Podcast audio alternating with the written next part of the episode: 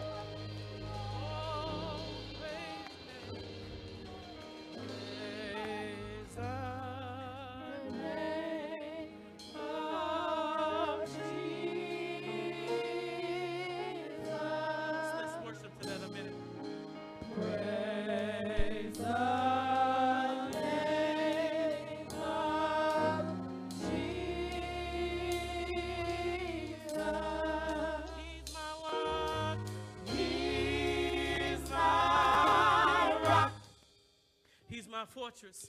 He's my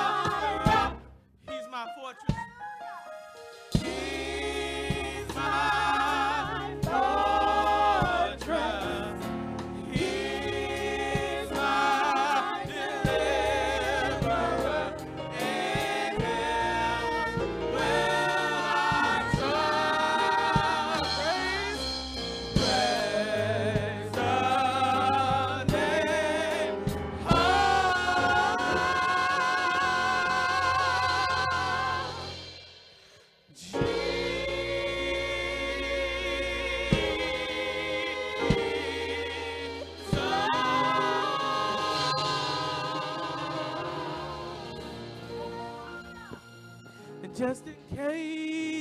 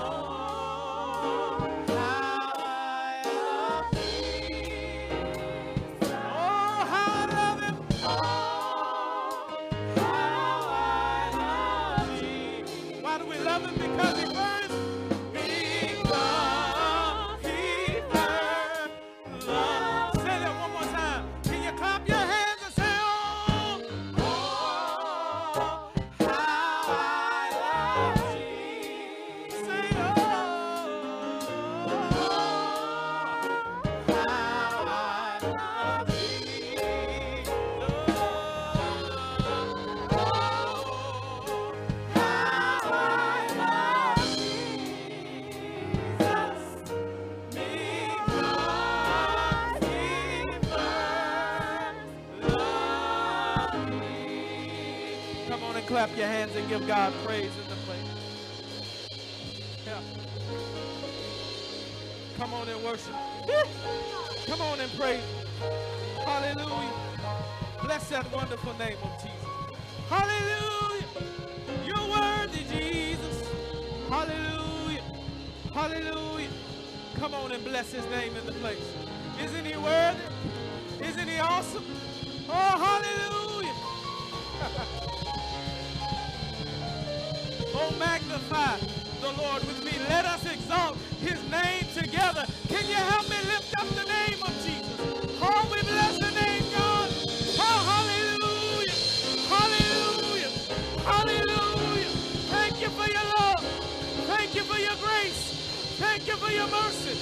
Thank you for your deliverance.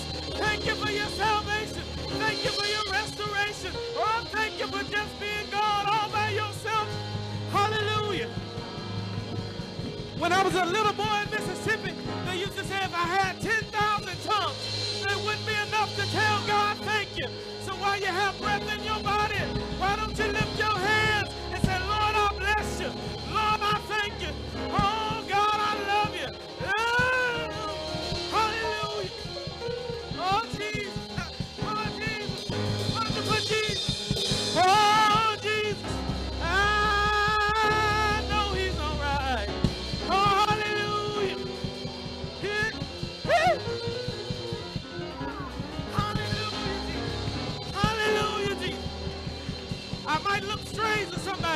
you don't know like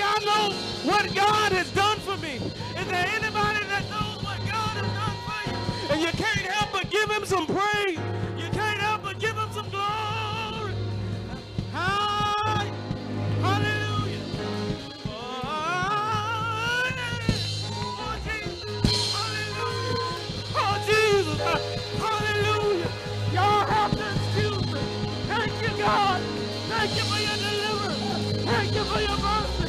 Thank you for your grace. Oh, thank you, Jesus. Hallelujah. Oh, Jesus. Wonderful Savior. Woo! Wonderful Savior. Hallelujah. Hallelujah. If you need a healing, praise Him right now. If you need a touch, praise Him right now. If you need to feel the presence of God, praise Him.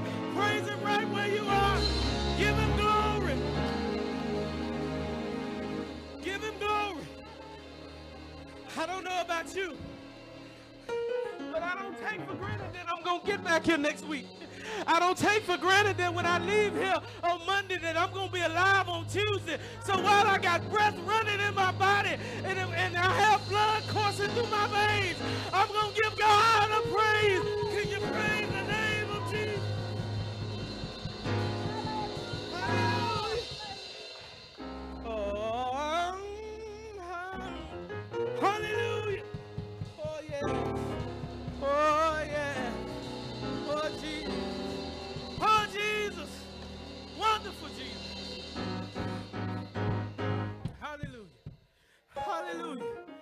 Your hands and give God some praise in this place. Whew. That was good if you were clapping for me, but but he who hung the sun and the moon and the earth and the stars and the sky, he who keeps your body and heals you through your hurts and aches and pain, he who fills your heart with love and eases all your woes and all your griefs. Why don't you give God a praise in this place? Hallelujah. Don't do it, don't do it. I get excited, I get excited. David said it, I was glad when they said unto me, I wasn't born. I didn't look at church as a chore. But David said, when I look at how God loved me, when I didn't love myself, I was glad when they said unto me, let us go into the house of the Lord.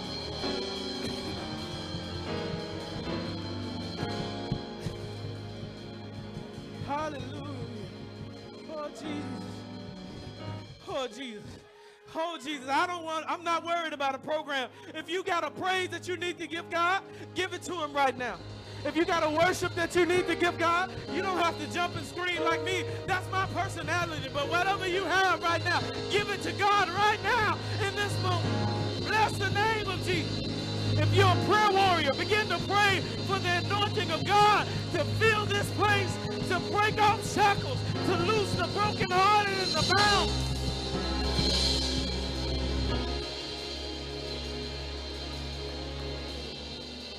Hallelujah.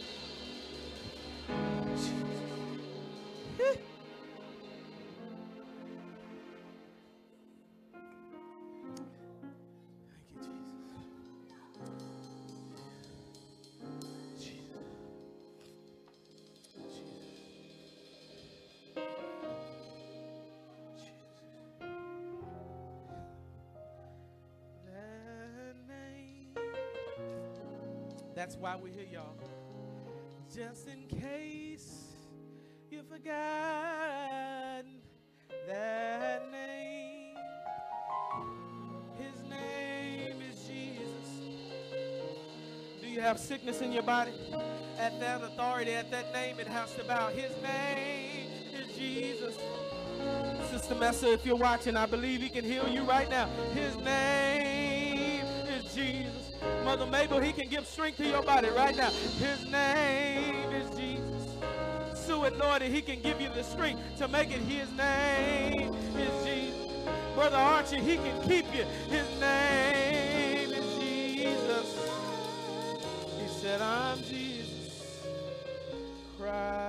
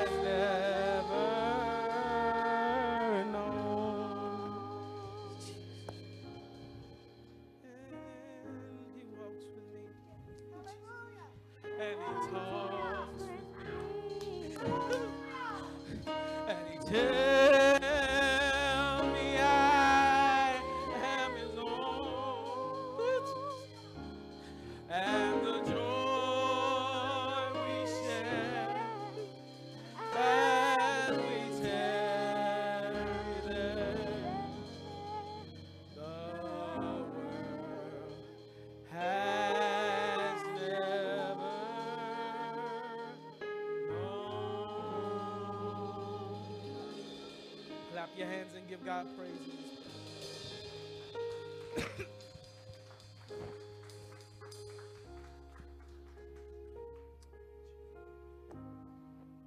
Sometimes it's good just to cut loose and let go of the programs and let go of the time and just begin to worship and praise God. I don't know about you, but I feel the presence of God in this place. And we're not going to rush. We're not going to get ahead of God. We're not going to get in a hurry. But when the anointing fills this building, we're going to worship Him. That's why we came, after all. He is the guest of honor.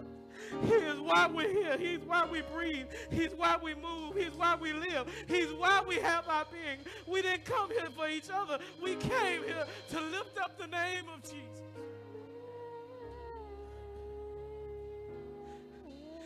Here to heal you today if you're brokenhearted.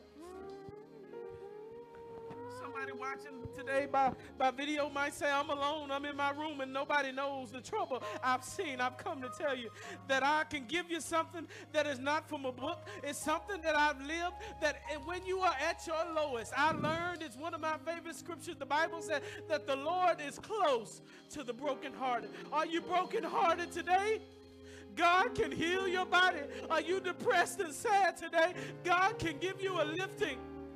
Oh, and He walks with me, and He talks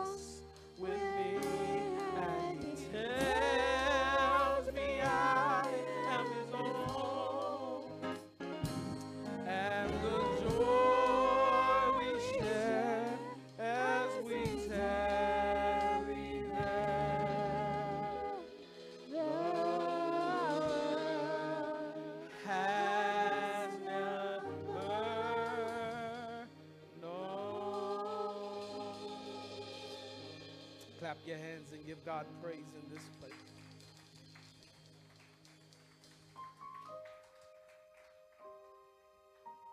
Daddy, it's me again. I'm so glad you don't get tired of me. But we need you today.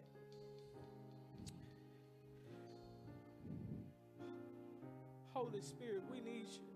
Jesus, we need you. Speak in this place that we may have life to our bodies, quicken our mortal bodies by the power of your word and by the power of your spirit. We need you, Father. I pray right now that you would send a healing to Pastor Pentecost right now. He served this church faithfully for years, God, and now he's in his time of need. And we ask, God, that you send healing to him, send wisdom to the doctor, send wisdom to the nurses, heal and ease his pain, God. We submit and we depend on you, oh God. For those who need a blessing right now, if you're in the chat room online, you can chat and say, I need a blessing. Whatever it is, God. I don't know what everybody needs, but God, you are omniscient. You are all knowing. You know what it is. And Father, in the name of Jesus, I pray that you grant it in the name of Jesus. According to your will, according to your word. Touch our hearts and our minds. Speak, your servants listen. We listen to your word today. In the name of Jesus, we pray. Amen. You may stand for the reading of God's word if you're not already standing. The book of James, chapter 4. James chapter 4, starting at verse 13 through 17. Welcome all to you who've come today. Welcome to all of you who are watching online now or in the future. You're always welcome here at Encounter Church, where our goal is to what? reach the lost, to teach the found, and to change the world, one life at a time. Today, our scriptures come from James chapter 4, starting at verse 13 through 17. You guys will have to excuse me, I'm in the presence. James chapter 4, starting in verse 13 through 17. If they don't have it yet, I'll read it, James chapter 4, verse 13 through 17. And we can read it together in concert. Let's read. Come now, you who say, Tomorrow we will go into such and such a town and spend a year there and trade and make a profit. Yet you do not know what tomorrow will bring. What is your life? For you are a mist that appears for a little time and then vanishes. Instead, you ought to say, if the Lord wills, we will live and do this or that. As it is, you boast in your arrogance. All such boasting is evil. So whoever knows the right thing to do and fails to do it, to him it is sin. I want to preach to you from this scripture, other related scriptures, and the aid of the Holy Spirit. Everybody say the best made plans. You may be seated. Speak, Lord, your servants listen today in Jesus' name. Amen. The best made plans. James uses a lot of wisdom, a lot of proverbial wisdom in his scriptures.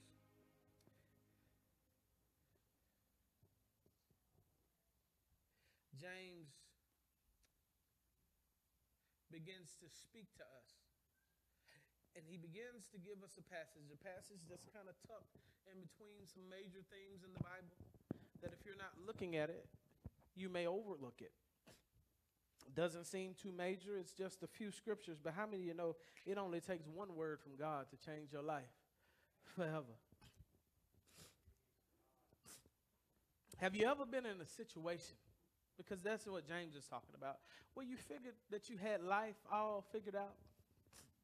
Most of us by the time we're a teenager we are we have life all figured out. My middle daughter she is so independent and she is so so bold and she is so so brave and and she's always talking about dad i would get a job if you let me get a job. I can live on my own if you let me get a job. And i said you too young. You can't leave my house. I've got i've got one that never wants to leave and i got another one. If i could get a job right now i'd do it because i could do what i want to do. She's just got that independent spirit spirit in and i got one that's just happy to do whatever. She kind of goes with the flow flow. But do you remember being that age when you were a child and you had everything planned out and you knew exactly what you were going to do when you grew up and you knew exactly what you were going to be and you knew exactly where you were going to live and you knew exactly where you wanted to work and how many kids you would have and you would have the American dream. You would have 2.5 children. That's the American dream. I've yet to figure out how you get the other half of the child, but that is the American dream to have a house and a car and 2.5 children and a two car garage and you know how your life would turn out. And not only do we plan that,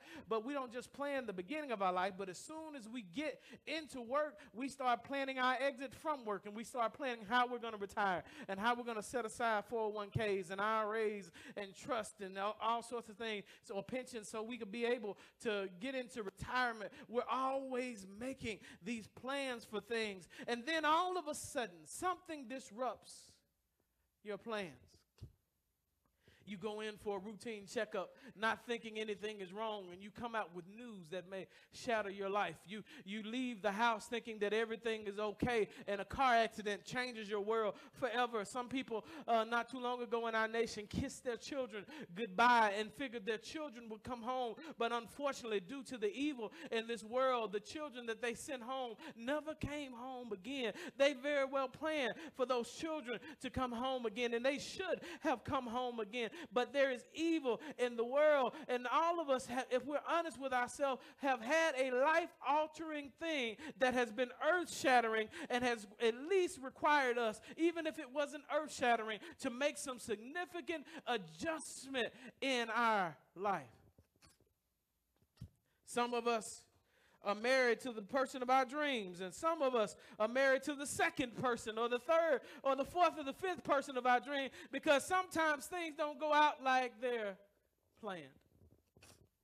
Sometimes things don't work out the way we thought they would go. And James is saying, Come now, uh, who, you who say today or tomorrow we will go into such and such a town and spend a year there and trade and make profit. In other words, James is telling us that this planning that we do in a way is foolish. And if you look at it on its head, you would think that James is saying not to plan at all. But that's not what James is saying. It's important to teach your kids to plan. I tell people all the time, those who fail to plan, plan to fail. You need a plan of something in place. You need a one year plan for your life, a three year plan for your life, a five year plan for your life. You need a 10 year plan for your life. The plans that we make aren't the problem. But many times when we look back in retrospect, how many times have you ever said, if I knew then what I knew now?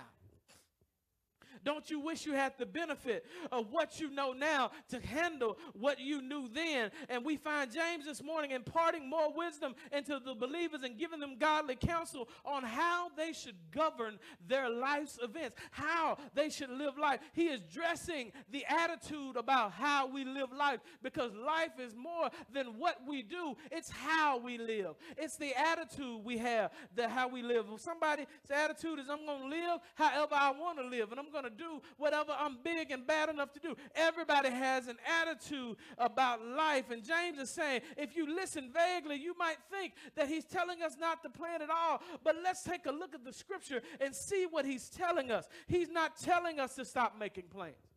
He's not telling us not to have direction and goal. He's not telling us not to have one year, a five year, or three year goal plan. He's not telling us that we shouldn't have those plans. He's telling us the problem is who we entrust those plans to.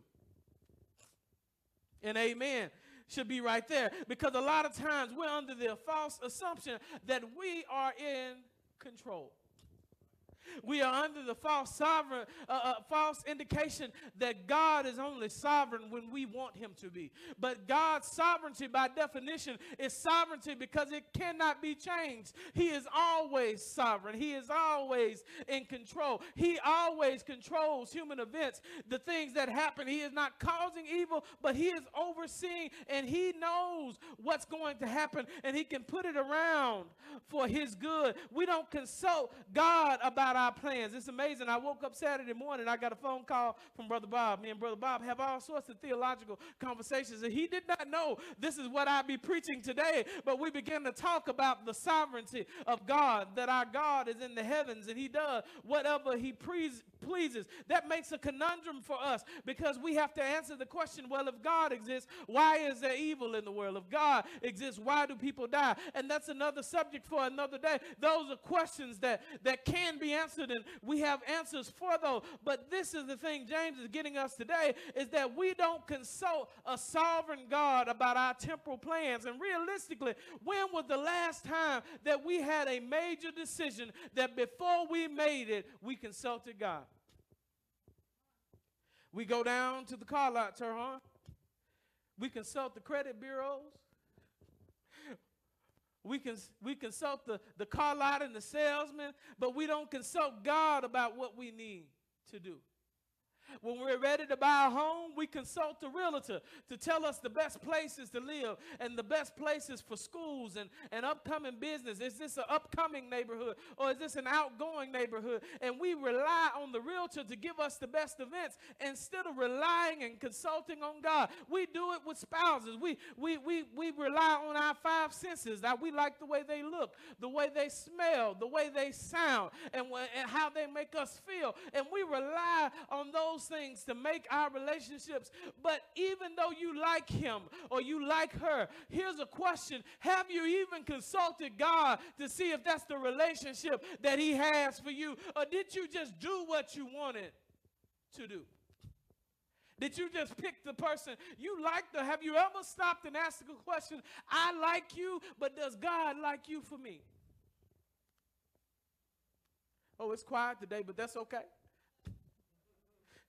I'm going to preach it anyhow. That Sometimes we make plans without consulting God. We don't consult God, and that action reveals something in us that all of us have a little bit of. And if we're honest, we have it and we don't like it.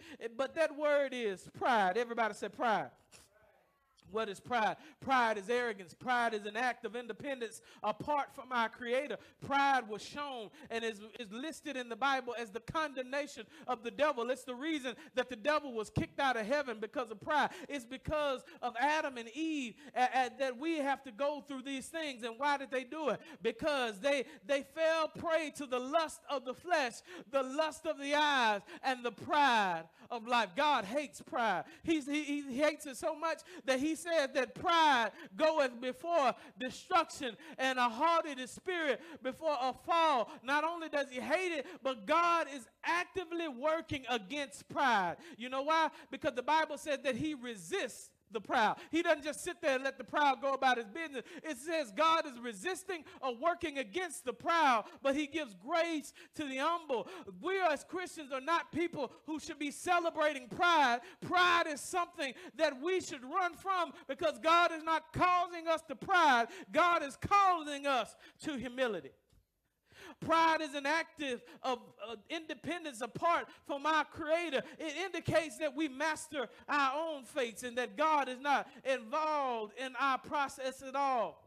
I remember a poem that I used to have to remember, and it said something, and it, it feels good to the flesh because it makes us feel like we've got that American spirit. It said, It matters not how strait the gate, nor charged with punishment the scroll. It ends the poem by saying, I am the master of my fate, I am the captain of my soul. But the truth of the matter is, you are not the master of your fate, and you are not the captain of your soul. Either God's the master and the captain, or Satan is the master and the captain. You don't get to drive the bus. But pride will make you think that you are in charge. We don't place God in the number one seat in our lives, and that means we have to place ourselves. We're making our own decisions about where we live and who we marry. We're making our own decisions about what we do and where we work. We're making our own decisions about our own plans. And we never ask God, is this your will? Is that in the text, Pastor? Yes, there. It says, Come now, you who say tomorrow, we will go into such a thing in such and such a town and spend a year there and make trade a profit, yet you do not know what tomorrow may bring. We don't consult God, and then all of a sudden, when things go bad, we lift up our head and say, God, can you help me out of this? We proud. We like who we like. How many a young girl could look back and say, Mama told me not to marry him? He wasn't saved. I couldn't get him in church. He only came to church because he liked me. He was showing me signs that he was not a good spiritual leader, but I liked him. And now I have to come to church by myself. Mama told me not to like her. She for the streets. She's different than, than I was raised, and now every time I turn around, I'm having to find out where she is because I made my choices against my wisdom, and I God was leading my parents, and I decided to do what I wanted to do. Have you ever been left holding the bag? You were big and proud, and couldn't nobody tell you nothing about your life? Couldn't anybody tell you anything about your decisions? When they said, Have you consulted God? You actually got insulted by it. You got to, who do you think you are? This is the number two. Everybody has said these phrases at some point in time. I'm what? Grown. And I what? Do what I want to do. But you're always God's child if you're saved. And if you're in his house, you're like my kids. I tell my kids, as long as you in my house, you're not grown. If somebody else is paying your bills, you're not grown. If somebody else is doing stuff for you, I don't care if you're 60 years old. If somebody is taking care of you and you haven't ever taken care of yourself, you're not grown. Where are you going with this, Pastor? Because do you not know even though you go to work, it's not one time that you have fed or clothed yourself. The Bible says that it is God that's doing that. You only have that job because He allows it to be. You don't go where you think you go you, and how big and bad you think you are. God will turn you over to a reprobate mind and let you live your life when you become so rebellious. But that's judgment. That's not pleasing to God. That's His judgment to say, I'm to let you, since you want to live how you want to live, I'm to go ahead and let you live that way and you can live independently of me. And that's what we seek in America. That's one of the words we see in America all day long. How many times have we seen that word displayed? Pride. Pride means I'm not worried about what God wants. I run my life my way. I do things my way. Fellas, have you ever been too prideful to ask for directions and ended up way, way off course and didn't want to admit that you were lost? Ladies, have you ever had a situation where you were too prideful to go to your husband or to some counsel if you're not married, and now you need even more help the, than you did in the first place? James is going to give us three things that will help revolutionize the way that we live life. For as Christians, if we want grace, you have to be humble. The Bible says that God resists the proud, but He gives grace to the humble. And the only way that you can be humble is to say, God, I do what you want me to do. I say what you want me to say. I don't take the job because the job makes more money. I take the job because you say it's okay to take the job. I'd rather make less money and be in the will of God than make plenty of money and be out of the will of God because out of the will of God, there is no protection. Out of the will of God, there is no ark of safety. I would rather be in the will of God. The number one thing that James tells us today is that we should be open to the Spirit to change our plans. I want you to repeat this after me. This is our first point for the day. Our plans are tentative until God's plan is definitive. Somebody said there's too many syllables, Pastor. We're going to do it one more time. Our plans are tentative until God's plans are definitive when I'm at work, a lot of times I'll go out and I need to schedule. I'm always scheduling people and scheduling clients. And sometimes I will put outside of a day that say, Can you make it this day? And I'll say, I'm not sure. I may have something else planned. So I'm going to put your name on this day, but I'm going to write it beside tentative, which means it's not for sure. I'm planning to come, but make sure you got a way to adjust in case things don't work out like we planned. James is saying that's the attitude that we should have in life. It's okay to come to God with your requests. The good father gives good gifts to your children. It's okay to like stuff and say, God, I want to live here. I want to go there. I want to go to school here. Those things are okay. But what is not okay is just to tell God what you want and never consider what He does. You say, God, this is my plan, and I'm going to put a T right here. I'm going to make it tentative. Why? I'm going to make it tentative so I will leave space for you to rewrite what I wrote. Because I may have written in something and made a mistake, and you have a different perspective and vantage point than I do. So I'm going to let you rewrite what I wrote, if I had my way, if I did things the way that I want to do them, I would be soaking up the wonderful warm sun of Mississippi right now. I'd, I'd probably be out of service by now, and I'd be somewhere with some crab leg sitting out and some crawfish sitting out and enjoying a nice evening of Mississippi sun, sitting on my back patio that was fenced in and listening to the cars drive by. I would be sitting there with everything written like I wanted to ri- be written, and I would have my business running how I wanted to be uh, running. But the thing is, God has some other plans that were different than my plans. And because he had other plans that were different from my plans, I got blessings that I wasn't looking for because I wrote in my plans. If anybody who's been close to me knows, Willie doesn't believe in accidents. Willie believes in intent. Willie believes that you're right. I will often tell you, Turhan, that life is not chess, uh, checkers. It's chess. You don't hop from place to place. You have a strategy. But at the end of that strategy, you have to leave room for God. James says, instead, you ought to say, is it, if it's the Lord's will, we will do this or that. Like LeVar Burton said, you don't have to take it my word for it. Pull that scripture up in, in James right there. It says, instead, you ought to say, if it is the Lord's will, we will do this or that. James in James 4 and 15 is telling us that our attitude, it's not just about an incantation. Some people take that literally and they'll say, I'm going to do this if it's the Lord's will. If the Lord's will, I'll see you tomorrow. They just put it as a tagline on the end of their sentence. They say, Oh, I'm covered. I said, if it's the Lord's will. But in your heart, you don't mean if it's the Lord's will. In your heart, you saying, I'm going to do this. But I'm going to just say that so I can make sure I said if it's the Lord's will. But what he is talking about is not the incantation or the tagline on the end, but it is the posture of our heart. Are we really depending on God? Because the opposite of pride is dependence. I go where you tell me to go.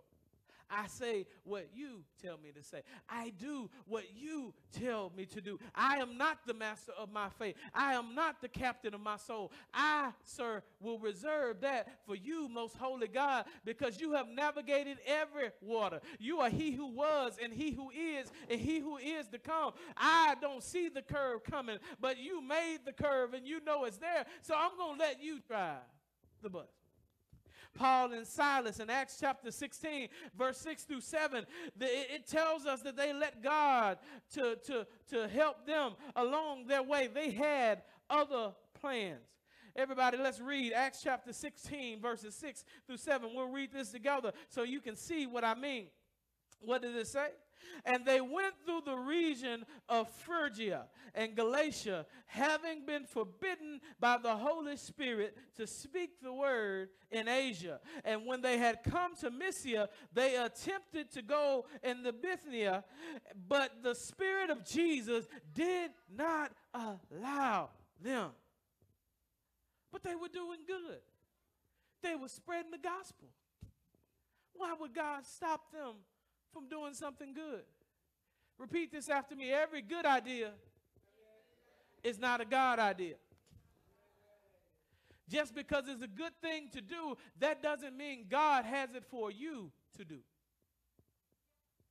We have to make sure that we are doing what God wants us to do. Right after this scripture is read, you see a vision come to Paul of a man from Macedonia saying that we need help come to us. Had they been in Asia, had they been in other places, they would have been doing good work, but they would have missed the assignment and the Macedonian call that God had for them. I submit to you today, some of us may be missing our assignments because we have not humbled ourselves and submitted to the Spirit of God.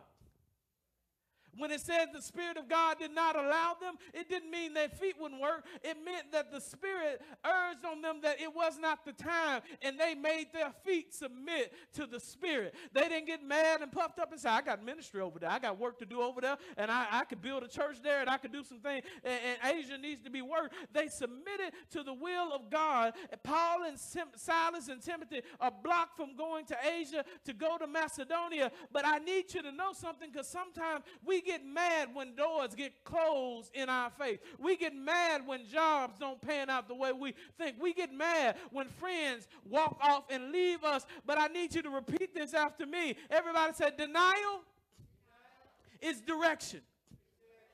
The easiest way to know which door to go in is to lock all the other doors. And then I know not which door not to go in. So sometimes when God is telling us no, we kick and we scream and we fight and we pout, don't we? We want somebody. But I love him, God. I, I want to marry him. Uh, but I love God, her God. But I want to marry her and uh, marry him. And when the life gets, uh, and when things don't work out the way that we plan, we get upset and we get mad about it. God God, but God sees things that we do not see, and you ought to praise God. We've gotten in the habit, Turhan, we only shout when the door opens. Don't we in the church? If somebody get up and they give a testimony about a house or a car or a new job or a new degree, everybody shouts because God has opened the door. Why don't we shout? Because sometimes he closed the door. You ought to be thankful God made them run out of your life. They saved you a whole lot of headache. You ought to be glad he didn't let you get that job because there was something on that job that you did not need. Sometimes denial is not even delay. It is direction telling us how we need to go.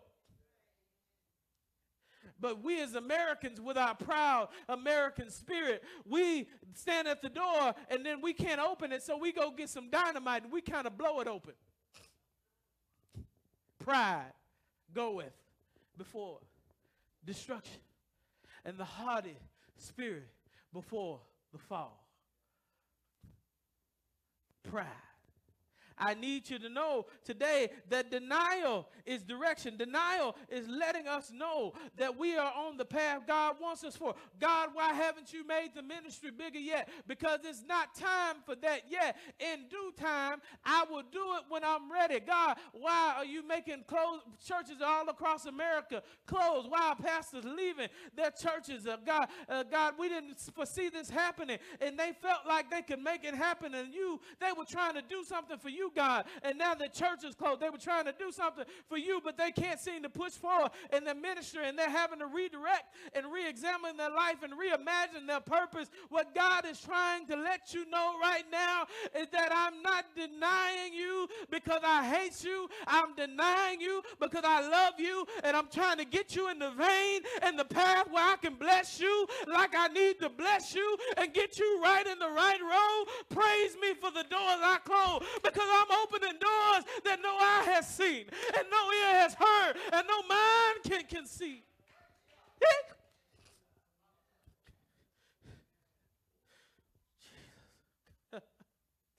James is letting us know these things. But number two, the next things that James is letting us know, everybody said we should maximize our moments. James 4, chapter 14 says this James 4 and 14. If you catch it, you can read it with me. He says, Yet you do not know what tomorrow will bring. What is your life? For you are a mist that appears for a little time and then vanishes. One of our biggest deceits in life is the thought that we have time. You know, there are some people that know it's right to come to Jesus, but they won't come to Jesus because they are under the false assumption because they're young, they have time. I'm going to wait until my hips go out and I can't floss no more. and then I'll come to Jesus. I'm going to wait until my hearing goes out from being in the club and then I'll come to church and complain that the music is too loud. I'm going to wait until my body is broken and when I'm all out of options, then I come to Jesus. Just because you don't realize it doesn't mean it's not true. You may not have the time that you think you have. I love being from the country because in the country they have simple ways to say profound things. And my grandma would look at somebody, and my mother would say, You know, it's just as many short grades as it is long ones. Simple, but yet profound. You know what they're saying? You may not have the time that you think you have. James is saying you are amiss. This phrase shifts the perspective of control from us to the place where it belongs in the hands of God. Yes, we should plan, but we should live each moment with intention as if it's our last. You may come in here and say, I'm not feeling good today. I see everybody else around here jumping and praising and worshiping their hands. I'm going to let them praise today. I get better when I feel better next week. I, I, I give God a little more. Who's to say you'll make it back?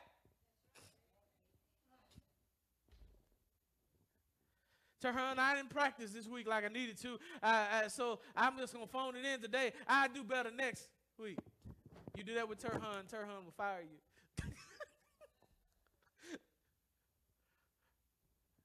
because all you have is not tomorrow. The only thing you have is right now, not even today. Some of us may not make it past today. I love this quote. Many people take credit for this quote, but I attribute it to Eleanor Roosevelt, and this is what she says. She says, Yesterday is history. Tomorrow is a mystery, and today is a gift. That's why it's called the present. I'll say it one more time. Yesterday is history. Tomorrow is a mystery, but today is a gift. That's why they call it the present. God has given you today. Don't leave today without trying to share the love of Jesus and lead somebody to Christ because you may not have tomorrow. The present is the only present that you are guaranteed to get this one second. You have to make sure that you maximize every moment. And the last thing, everybody said, don't forget to fill in the blanks. In Christendom, we've gotten so good at telling people what we're against, we stop telling people what we're for. And so psychologically, we check boxes that if I don't do this, that, that, that, I'll be saved. There used to be a saying that I don't drink, smoke, or chew, or hang with those who do. Have you ever heard heard that phrase? As long as I'm not doing this, or gambling, or lying, or doing all those things, if I don't do this and I check the box, then I'm good. In other words, as long as I avoid doing the bad stuff, I'm good. But James takes that and he flips it on top of his head. He says it a different way. Pull up James chapter 4, verse 17. I want us to re- read this and so we can redirect our thinking in the limited time that we have. What does it say? So whoever knows the right thing to do and fails to do it, for him it is sin. I want us to read that loud. And I want you to take out whoever and put in there, so if I. Uh, let's, let's do that. Let's go. So if I know the right thing to do and fail to do it, for me it is sin. Let's say that again. For if I know the right thing to do it and fail to do it, for me it is sin. It's not just the things and the sins that you avoid, but it's also avoiding doing the things God has told you to do. A weak, anemic prayer life is sin. When you serve God in, in form and you show up to church, but in your heart, you forget to pray, you forget to study, you forget to worship on your personal levels. You look at people in need and you you you do this. You come up to the, the corner as we do so much in Detroit and you look straight ahead so you won't make eye contact with the person with the sign there. And sometimes, not every time, the Lord is nudging your heart. I'm not talking about the time when you're not being nudged, but sometimes, let's be honest, the Lord is nudging your heart. You have to be careful about that. Let the window down and give. But what do you do? You keep looking straight ahead. For him who knows the good he ought to do and does not do it, it's sin. That I know there's something that I need to be doing in ministry. God has placed a call on my life, Pastor. But I just don't have the time for you who know the good you ought to do and don't do it. It's sin. If you can't make it, it's one thing. But, Pastor, I, I know I need to be at Bible study on Wednesday night. But I'm tired. For him who knows the good that can do it and doesn't do it, for you, it's sin. For somebody else, it may not be sin because they can't. They're doing something, they're, they're not there. But you know whether or not you can do what you need to do. And if God has poked and pressed your heart that there's a vein you need to be in, in other words, that to not live up to the potential that God has placed on our life is sin.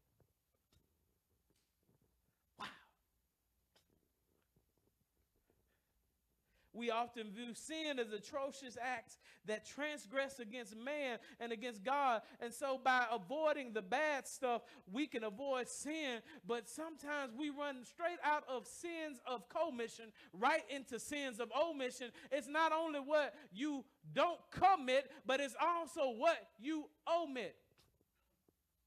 Well, I'll do it tomorrow. How do you know you have tomorrow? Your life is but a vapor. When I got $10,000 in the bank, then I'll do it. I'm saving up for this project, so I'm going to skip church. I'm going to skip worship. And when I get this money saved how I want to save, then I, I'll be faithful to God. No, you won't. Because it's not about the money, it's about the posture and the priority of your heart.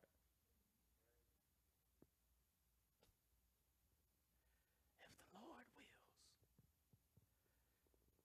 Jesus is our perfect example, Turhan.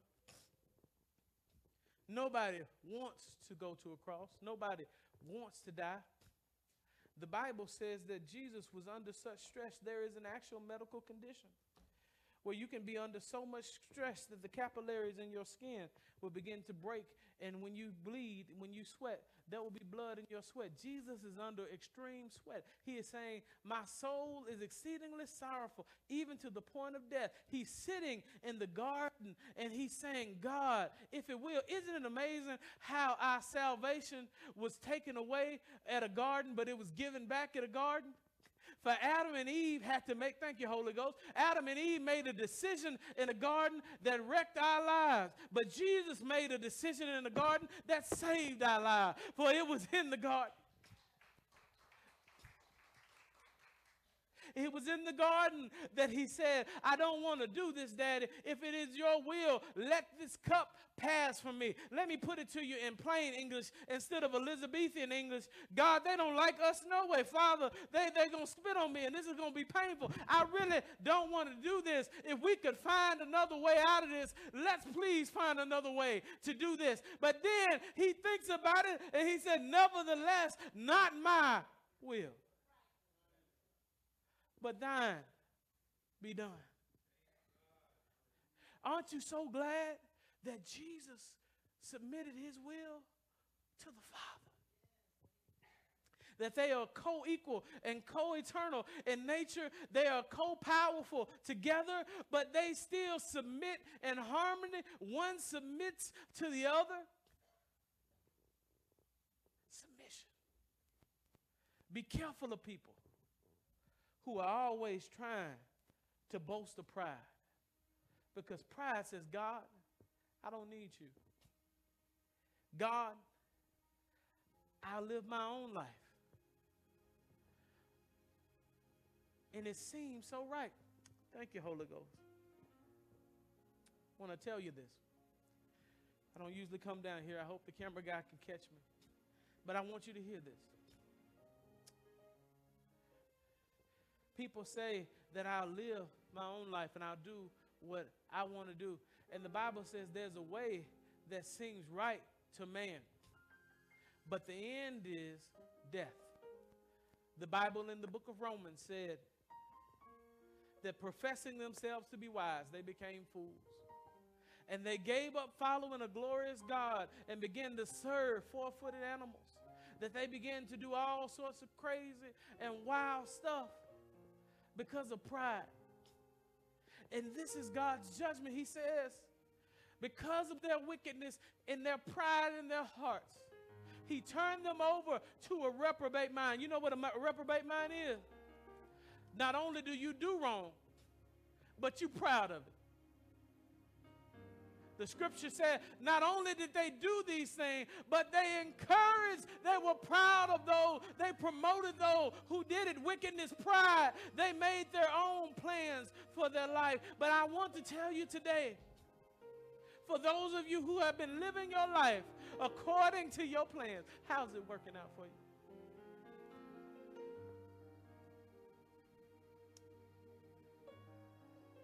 Did it work out like you planned? For you who wanted to raise your kids the way you wanted to raise them, instead of the way God wanted you to raise them, did, how's it working out for you? For you that were lazy, not just in church attendance, but in your devotional at home, and now your children are in, disinterested in God.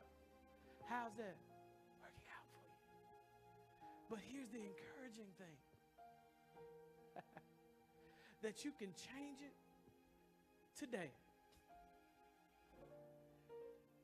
Yesterday is history. Tomorrow is a mystery. Right now is a, a present. It's a gift. I want to read this to you. I put it in a sermon before. But I think it's it's pertinent to today. Seek ye the Lord while he may be found. Call on him while he may answer you. Dr. Benjamin E. Mays penned these words, his poetry day today. He says, I, I have only just a minute, one with 60 seconds in it. Forced upon me, can't refuse it. Didn't seek it, didn't choose it, but it's up to me to use it.